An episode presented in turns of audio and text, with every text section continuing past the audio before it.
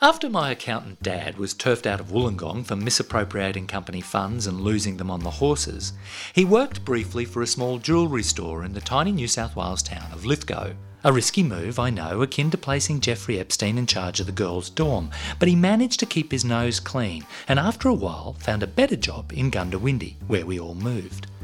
So when Dad's new boss asked one of my brothers how he liked Goondiwindi, he replied that he thought it was a bit small. Smaller than Lithgow, Dad's boss wondered aloud.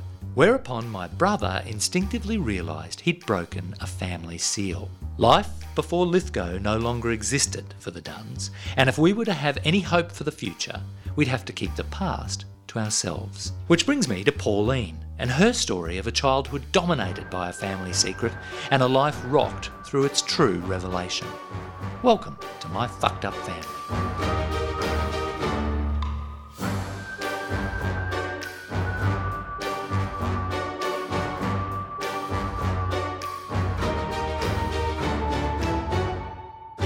Pauline Dakin, welcome to my fucked up family.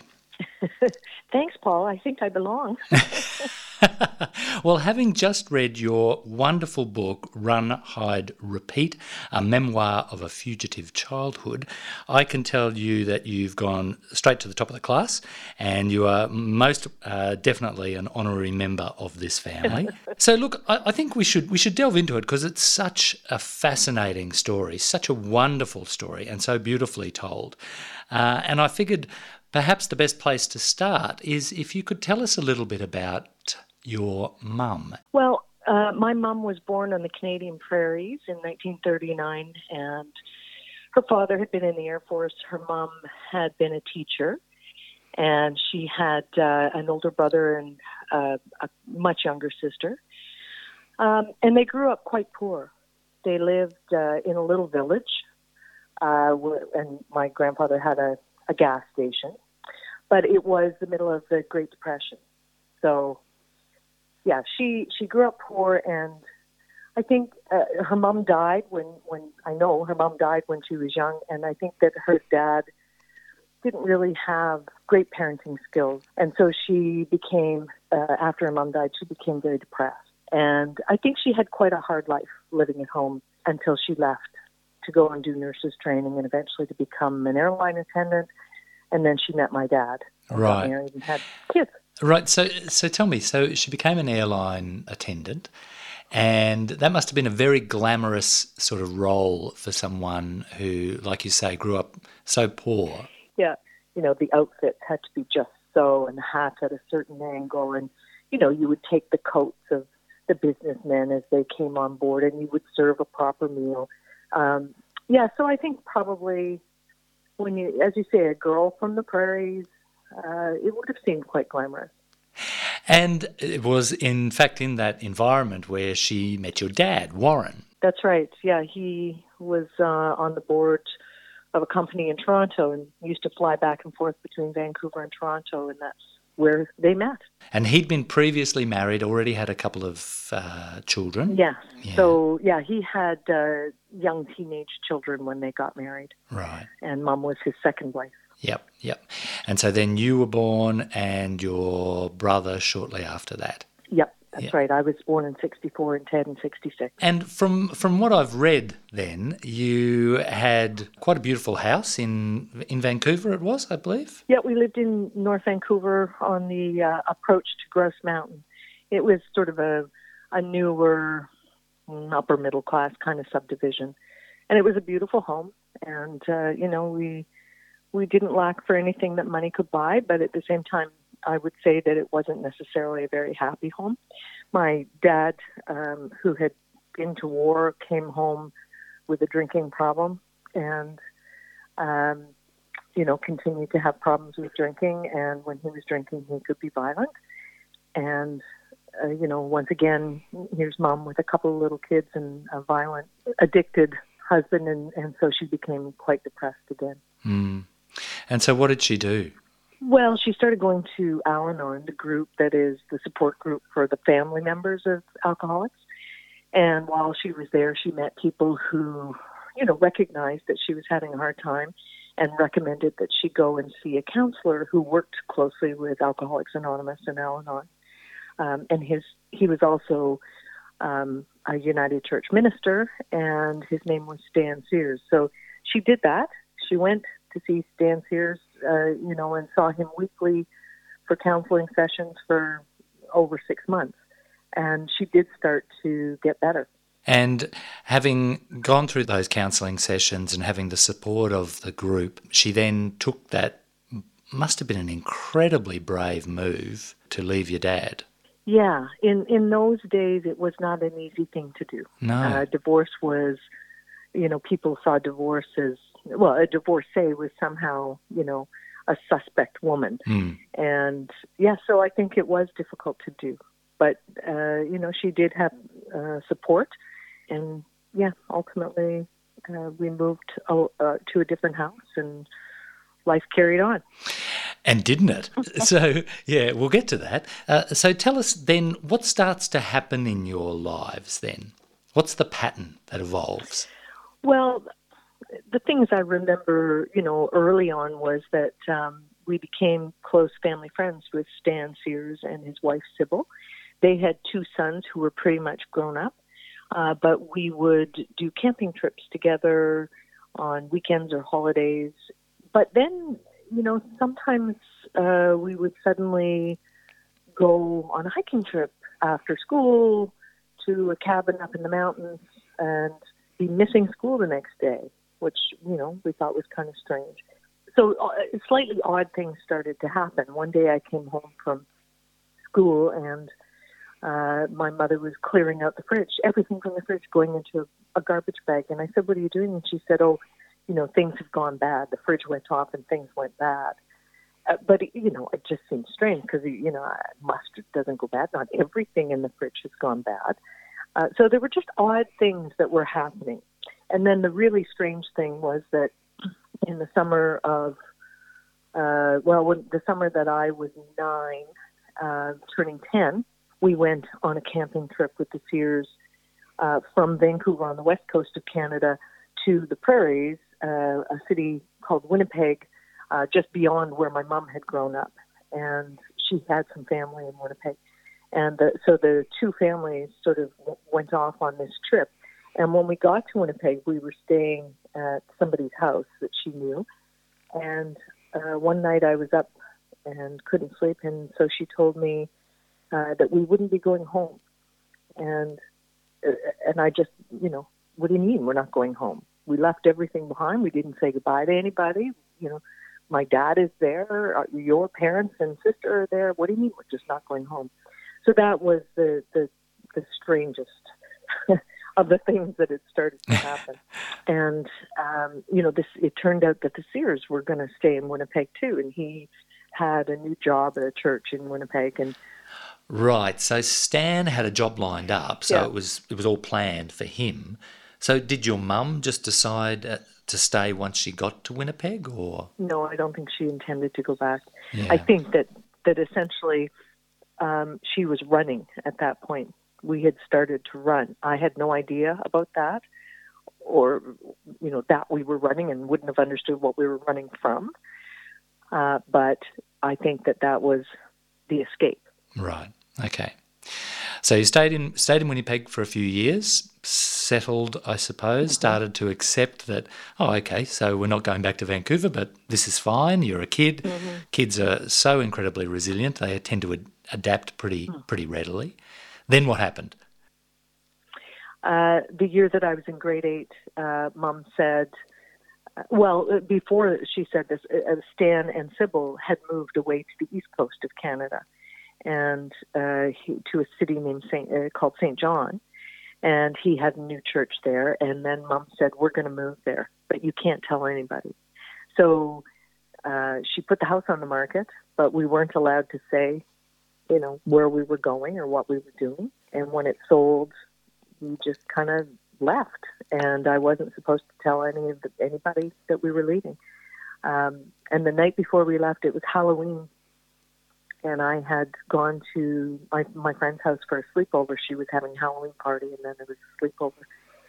And I told her that we were leaving, I just couldn't leave without telling her. she was Yeah. my best friend. And uh yeah, and then the next morning mom picked me up and we just drove away and ended up in on the East Coast. Did, did you feel incredibly unsettled or did you just sort of take it in your stride? Oh no, uh, it was so the move from Vancouver. In that case, what I remember is feeling really sad and and yeah, unsettled. And in fact, you know, the the year after that, I suddenly developed a school phobia, and I didn't want to go to school. Um, and I think it was just because I you just never knew what was going to happen by the time you got home, right? Had, I just couldn't. I you know I became really depressed and was afraid to go to school. But when we moved to the East Coast, I was older. I was 13, and and in that case, I just got angry. I was really angry and rebellious. I didn't want to go to that city. I I had settled in Winnipeg. I had friends there. I had a life there, and I was really angry at my mom. And I rebelled, and I really punished her for it for a long time. What were your feelings about the fact that it was evident that you were following the Searses around?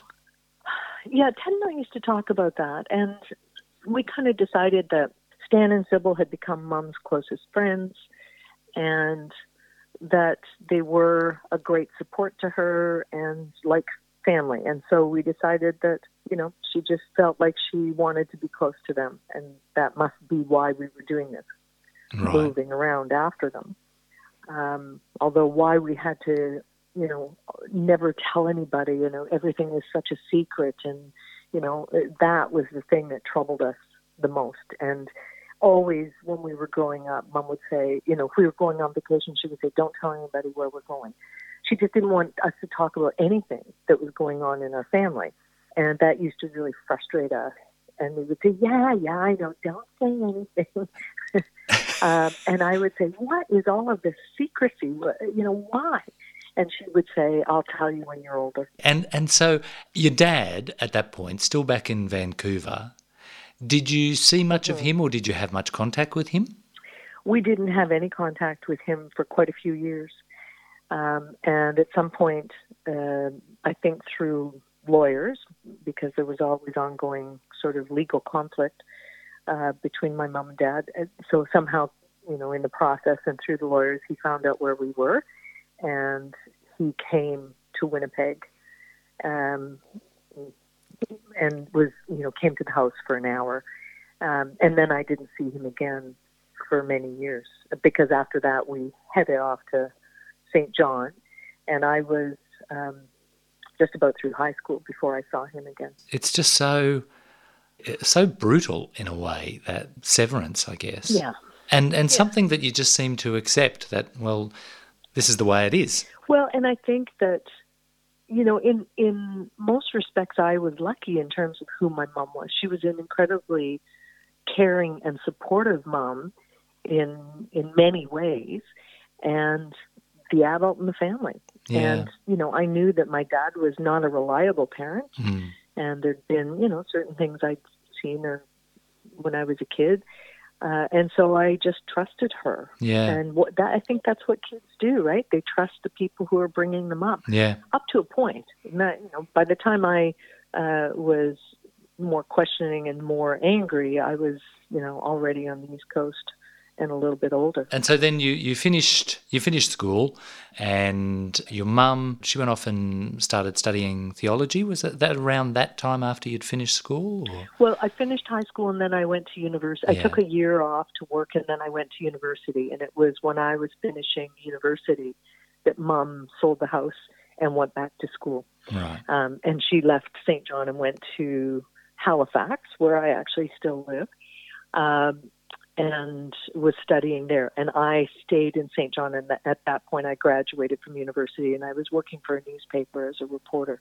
Yeah. So yeah, that that's where and Ted by this point had moved back to Vancouver. Right. Okay. So he'd finished school, gone back to Vancouver. You stayed on the East Coast. Your career uh, sounded like it was doing very well. So you're now an adult, uh, making your own decisions. You've got your own life. You're starting to make your own way in the world. Uh, probably scratching your head a bit about uh, that unusual childhood.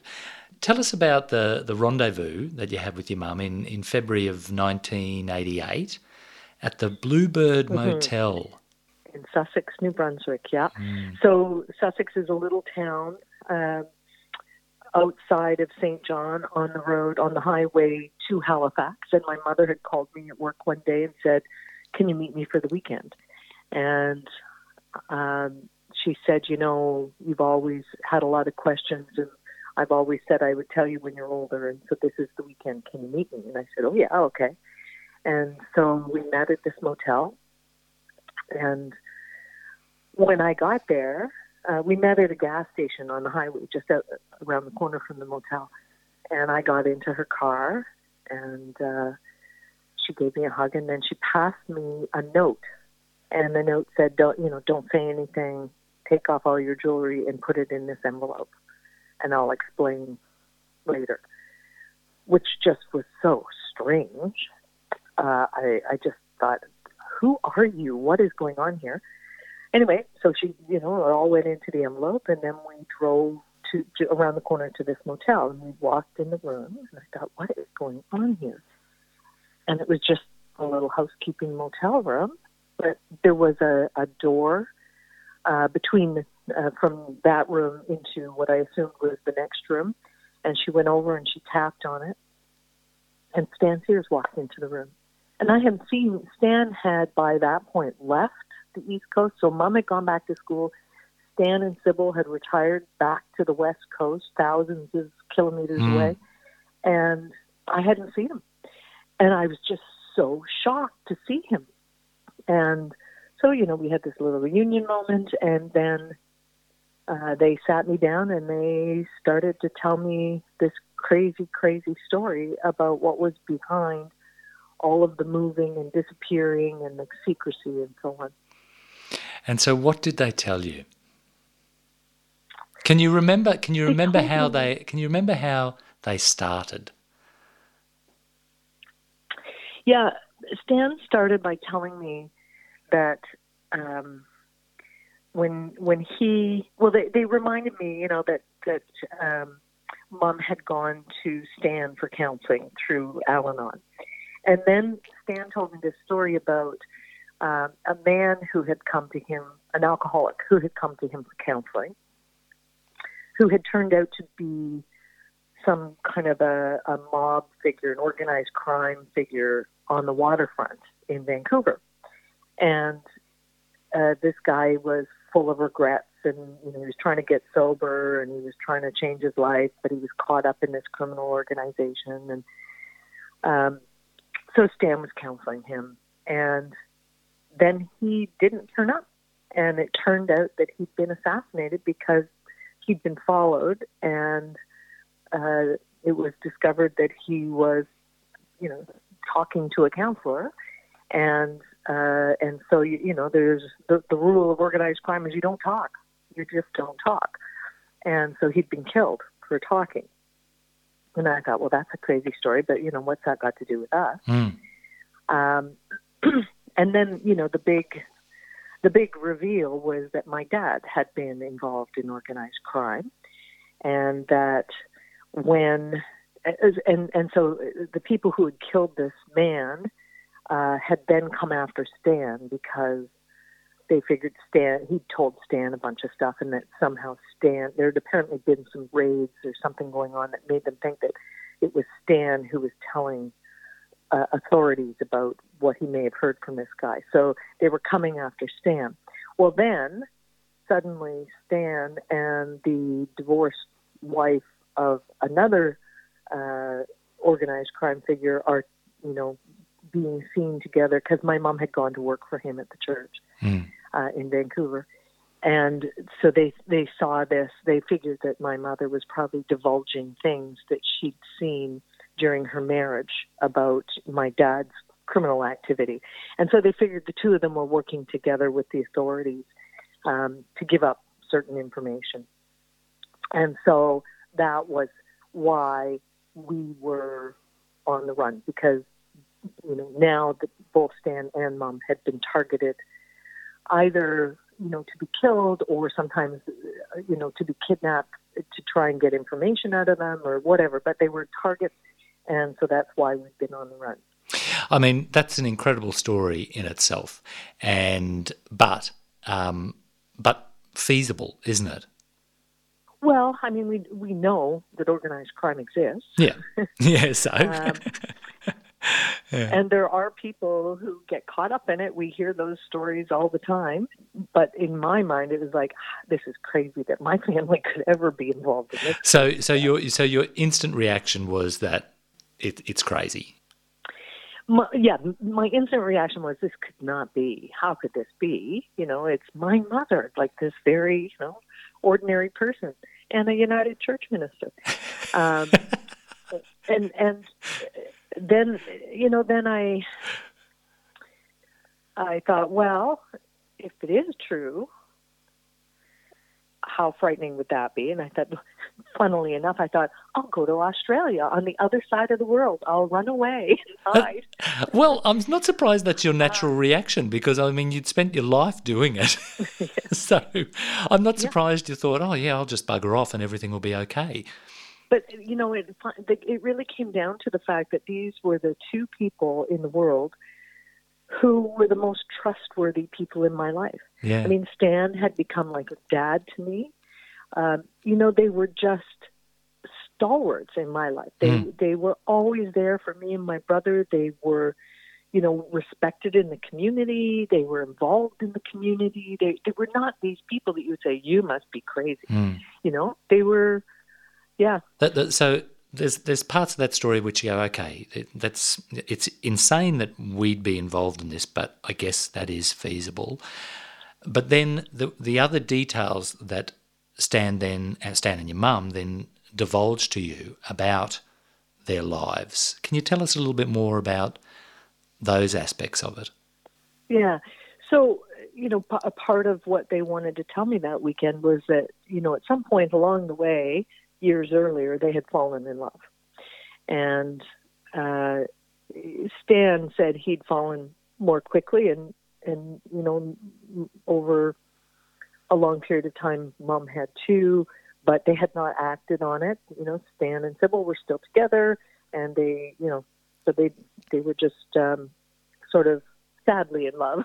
Yeah. um, but that um, that they had decided that they were going to be together, and Stan had bought Sybil a retirement home on the West Coast, and that he was leaving, uh, and he and Mom were going to be together. But then the, the the other part of that was that Stan was involved. That that he had since ever since sort of early days had become involved in what he described as sort of an anti-organized crime task force.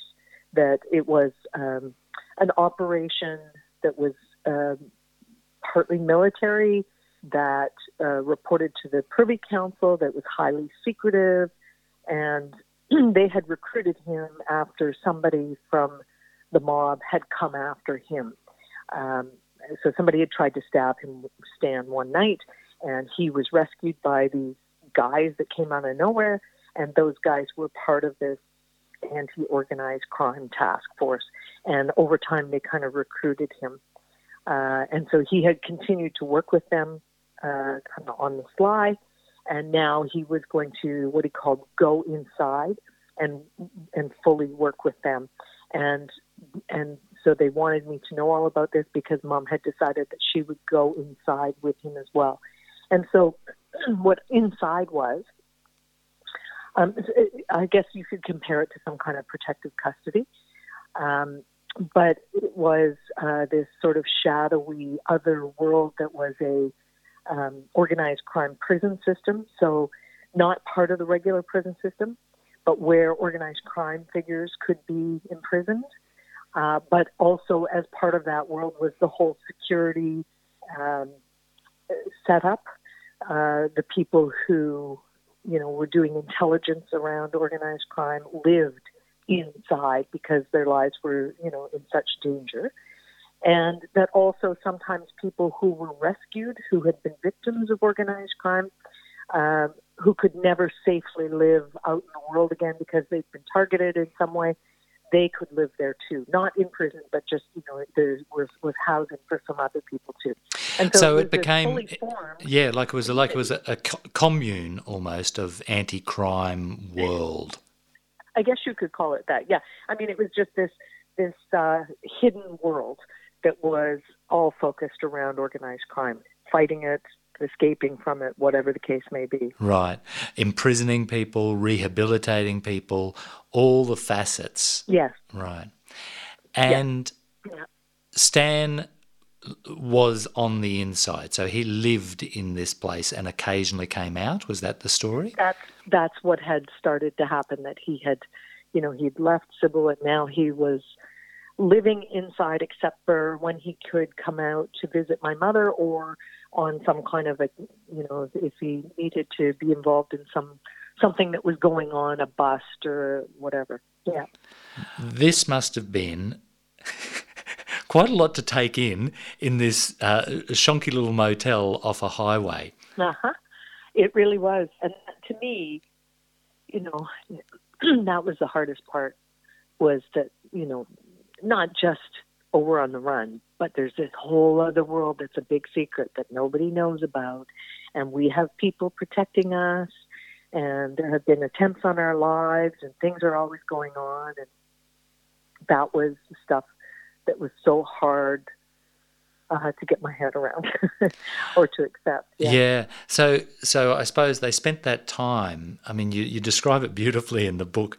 Um, they spent that time explaining all those inexplicable things that had happened in your childhood. I would occasionally think of my life as sort of a puzzle with missing pieces, and it was almost like they were giving me those missing pieces. Right. Remember that time we had to, you know.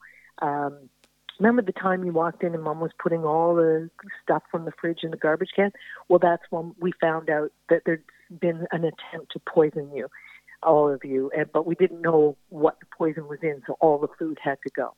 Remember the time that we had to, that we went camping at the um, cabin up in North End um, and missed school? Well, that was because um, we got word that there were people who'd arrived at the airport who were coming after us. Um, so there was all there were all of these things that had happened. You know, there was one day that my brother and I woke up and mom was packing a picnic basket and said, Well, we're not going to school today. We're going to go to Portage La Prairie, which was a little town outside of Winnipeg. Why the heck would we? Be? And we went bowling in Portage La Prairie. But, you know, that was a day that we found out there was some kind of threat and we had to get out of the way. So, you know, they were able to take all of these very specific stories and say, here's why, here's what happened, here's what it meant. And as difficult as it was to swallow, at the same time, it did fill in all those missing puzzle pieces in a way like what else could possibly have explained our crazy life? Yeah. Right? Why else would people run away and disappear and not say goodbye to family and friends, you know, and disrupt life that way? Um, it's just so baffling to get my head around. And and your I mean, you've explained it so well, your acceptance of it, and how it it made sense of your lives, and that's what mm-hmm. made it um, such a compelling story to believe. But there must have been part of you that was just going, no. Yeah, yeah. Well, I mean, it was the compelling story, but it was also just the people I trusted and loved the mm. most in the world who never let me down. And how could how could they lie to me about this crazy thing? So yeah, but yes, there were times it was it was like an, an ongoing battle in my head. Here's all the reasons it's true. Here's all the reasons it's not true. You know, it just my brain was constantly sorting to try and settle: is it true? Is it true? What should I do? And ultimately, um, you know, we were, my mother was supposed to go inside to be with Stan, but there were all these threats and reasons that she couldn't. And I ultimately said, I'm going into. If this is real, I'm going to go into. I can't live out here, but if this is real, I can't live out here by myself and not know how my family is or what's going on or whatever. If I'm really under threat, I, I just don't want to be out here alone. Well, I guess uh, I guess also the the the by saying that you were going to go inside with, with your mum when she joined Stan, I guess then that would be the final piece that would just eradicate any doubt as well, wouldn't it? That's right. It, in a sense, it was a bit of a challenge too. Okay, if this is real, let's go. Let's go. Yeah. And uh, you know, there were all these delays and all these stories about threats to family members if any of us disappeared, and so on and so on. And so, you know, increasingly with time, I'm I am more and more skeptical, and I I finally just thought, yeah, there this is going to go on forever. There's never going to be a time because it isn't real. But I needed to prove that to myself somehow. I just I you know to to to abandon my faith and trust in these two people that I loved so much, I really decided I had to have some kind of evidence that this wasn't true. Right. So what did you do? And so I, I, well, I, I kind of set up, I guess, a sting. You know that I, I, you know, the problem with this kind of thing, you know, if everything is a secret, how do you prove it one way or the other? Um, and so I waited until a time I knew that Stan was visiting my mom and then I called and I said, My house has been broken into. What should I do? My house had not been broken into. I was making it up just to see what the response would be because I knew that if they were making this up, that this would be an opportunity to sort of bolster the story, right? Mm. And if they weren't, then they would shrug and say, "Oh, the God, God, that's terrible," you know. And so Mom said, "Well, um, let me just talk to our friend. Of course, you didn't. You never gave names over the phone because who knew, knew who was listening, right? Mm-hmm. I'll just talk to our friend and call you back. She's referring to Stan, obviously. That's right. Yeah. yeah, yeah. And so the phone rang, and she said, "Yes." Stan said they picked up two people who'd broken into your house today, and blah blah blah blah blah, and they had pictures of you, and they'd been following you, and yada yada. And in that moment, I knew the whole thing was just a load of crap. I was shaking. It was just horrifying. It was just, you know, and I just thought, I don't understand why. What is there to be gained from all of this story? and that, uh, so then, you know, eventually I confronted my mom. So you're not on the phone. You didn't. You didn't say straight away. Oh, this is all bullshit. No, no, no. But sometime later, I I confronted my mother and I told her what I'd done and I, you know, said I this is just garbage. And you know, I really didn't feel that, you know, none of this story originated with her. It was Stan's story and it was Stan who knew everything and just told us what was going on. So, you know, I felt it was Stan and that he was deceiving my mother as well. It's just that she really believed it. Mm. And you know what I didn't mention is that we used to get letters from people who lived inside. People some of whom we had known in a previous life who it turned out had been involved in organized crime and had been arrested. We would get reams of letters from people. And so, in order to believe that this was not true, you had to believe that Stan wrote all those letters mm. in all different kinds of handwriting. Mm. Um, so, you know, I mean, there were a lot of things that went into the convincing.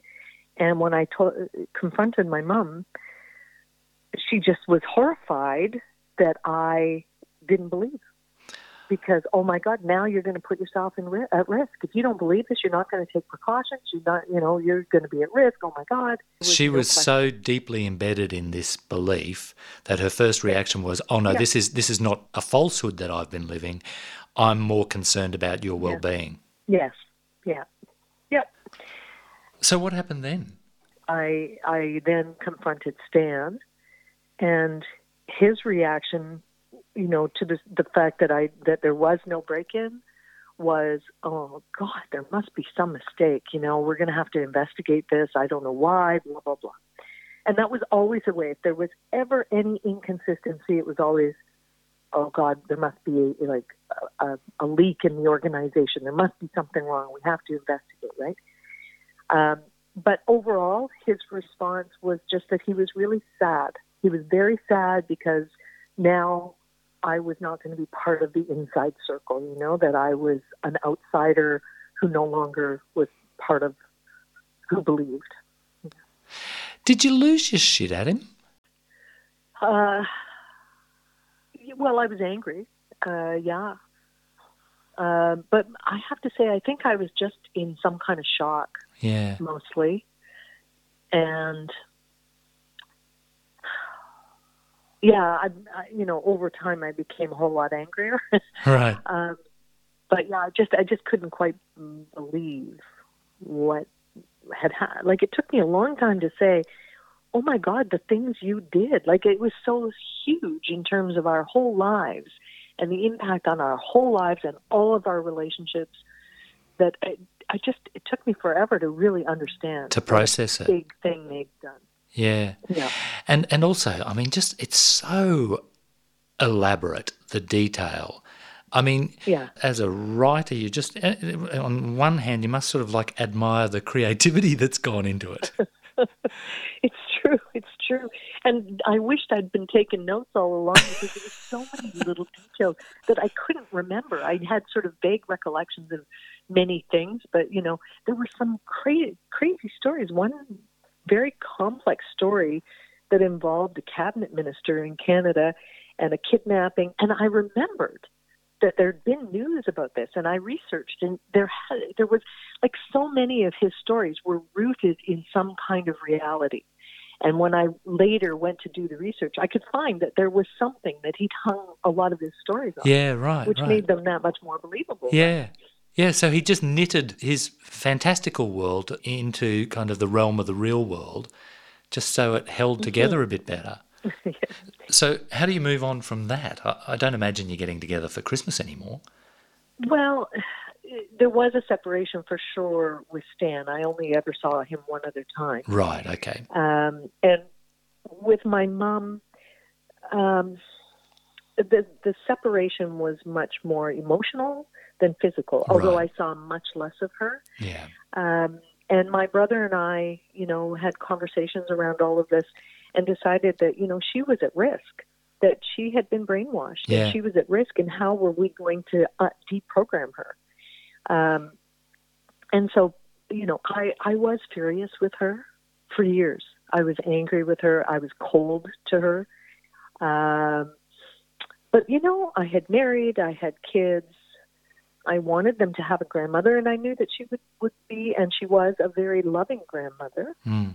Um, you know, it was this strange situation that once I didn't believe, she never talked about it with me again. Right. And so, yes, it was this strange situation, but uh, she knew um, that, yeah, that it had ruined our relationship essentially.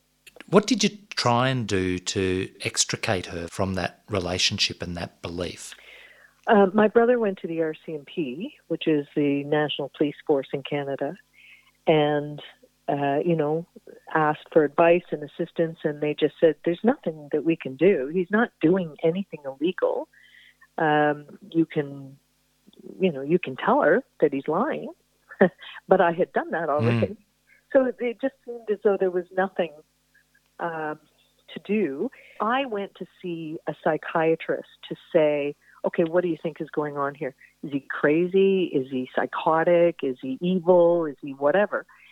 And um, and one of the things he said was that when Stan died, and Stan was older than my mom um, by about 16 years, and when Stan died, that that story would no longer control her, hmm and that that would be the point at which, uh, you know, we might be able to get her deprogrammed, if you want to use that language. Um, and so, you know, I I prayed every day that Stan would die Yeah. and release my mother from all of this. But at some point, you know, if you have invested your whole life, your whole adult, much of your adult life in a story, and you have done things to your family in support of it, you've ruptured your kids' relationships and dragged them all over the country and caused a whole lot of dysfunction, I think it becomes impossible to then release it. Because what does that mean? What have you done? I just think she she never. Um, uh, uh, so Stan uh, died Mm. uh, the year that my oldest daughter was born. She you know she lived for years after Stan, but she never let the story goes. She never stopped believing it. And I, it, it- when she was dying, she came to live with me, and I took care of her.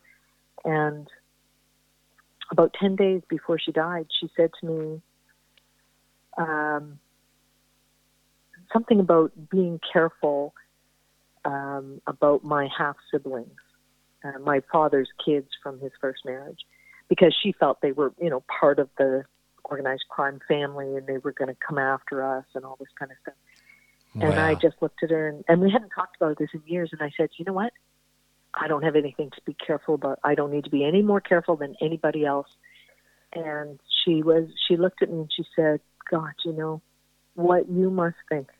If you, if you really don't, still don't believe any of this, what you must think of me, how you must hate me. It was a, just an awful moment. And I said to her, Mom, I don't hate you. I have been really angry at you, but I don't hate you. And, you know, in the in the the week before she died, uh, she ended up in the hospital for the last bit of her life, and and I was there, and I, we came as close as we could to sort of making some kind of peace, mm. uh, and I'm really grateful for that. And how did you do that? In what way? Um, I think you know, just an acknowledgement that we saw things differently, and I was no longer so angry. You know, I'd kind of gotten over some of that. This was, you know, years and years later, uh, and uh, you know, I I saw her vulnerability, and I started to understand, you know, how somebody could be vulnerable to somebody like Stan. Stan was just such a compelling character. He was, um, he was funny, but he could also be very serious. He was very gentle, but he, you know, he was just, I could see the attraction, mm. especially given that every man in my mother's life, her father, her husband, had been abusive to her. Mm. Mm. And here comes this guy who is gentle and caring, and he's a minister. So I, I began to understand uh, what her vulnerability was. And increasingly, I felt really sad about what a hard life she had because uh, she never did get together with Stan. She loved this guy for 25 years. They never got together. They never went inside together. And she lived in fear fear of for her kids, fear for him. And it was just such a hard, nasty life. She could have just left my father, met some nice guy, gotten remarried, and had a nice life. But instead, you know, she got caught up in all of this and it was a horrible life. Yeah. So all that time, all those years, those 25 years, and uh, all those later years when Stan was saying that he was inside and he was coming out to visit her, he was mm-hmm. actually still secretly living with his wife. He was. Yeah. Yep. Right. When Stan died, both of us got a letter from Sybil saying that he'd died, which I think must have been just crushing for her. Um, so and, that's how she found know, I guess the yeah. story would have been. That's how she found out. She knew he'd gone quiet, so he used to call her every few days, uh, and she knew he'd gone quiet. She hadn't heard from him, and so she was terrified about what that meant. And then, much later, comes this letter from Sybil. It was awful. It was just awful. And of course, she could not mourn publicly in any way. It was all just, you know, trying to keep on with her life while she mourned this guy that she loved for 25 years. And so, of course, you know, as you, through your um, work as a reporter, you, um, I mean, Stan must have been quite worried that you were a reporter. And you had quite an inquisitive mind, um, but you did find out because you obviously wanted to find out what was driving Stan and what, what had led him to deceive your mother so much. So tell us a little bit about what you found out about that. Mm-hmm. Well, you know, when I first started trying to find things out, the internet did not exist mm. really, and uh, and so you know, I was had gone to the library and I had gone to see a psychiatrist and I had you know I'd been looking for information, and then you know, eventually I just kind of put all this stuff behind me because at some point you have to have your own life mm. and try not to let that all drag you down.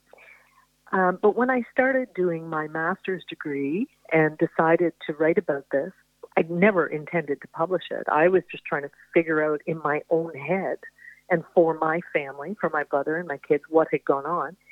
And uh, so I started doing research again, and I just had I had done that periodically and never really come up with anything very satisfying.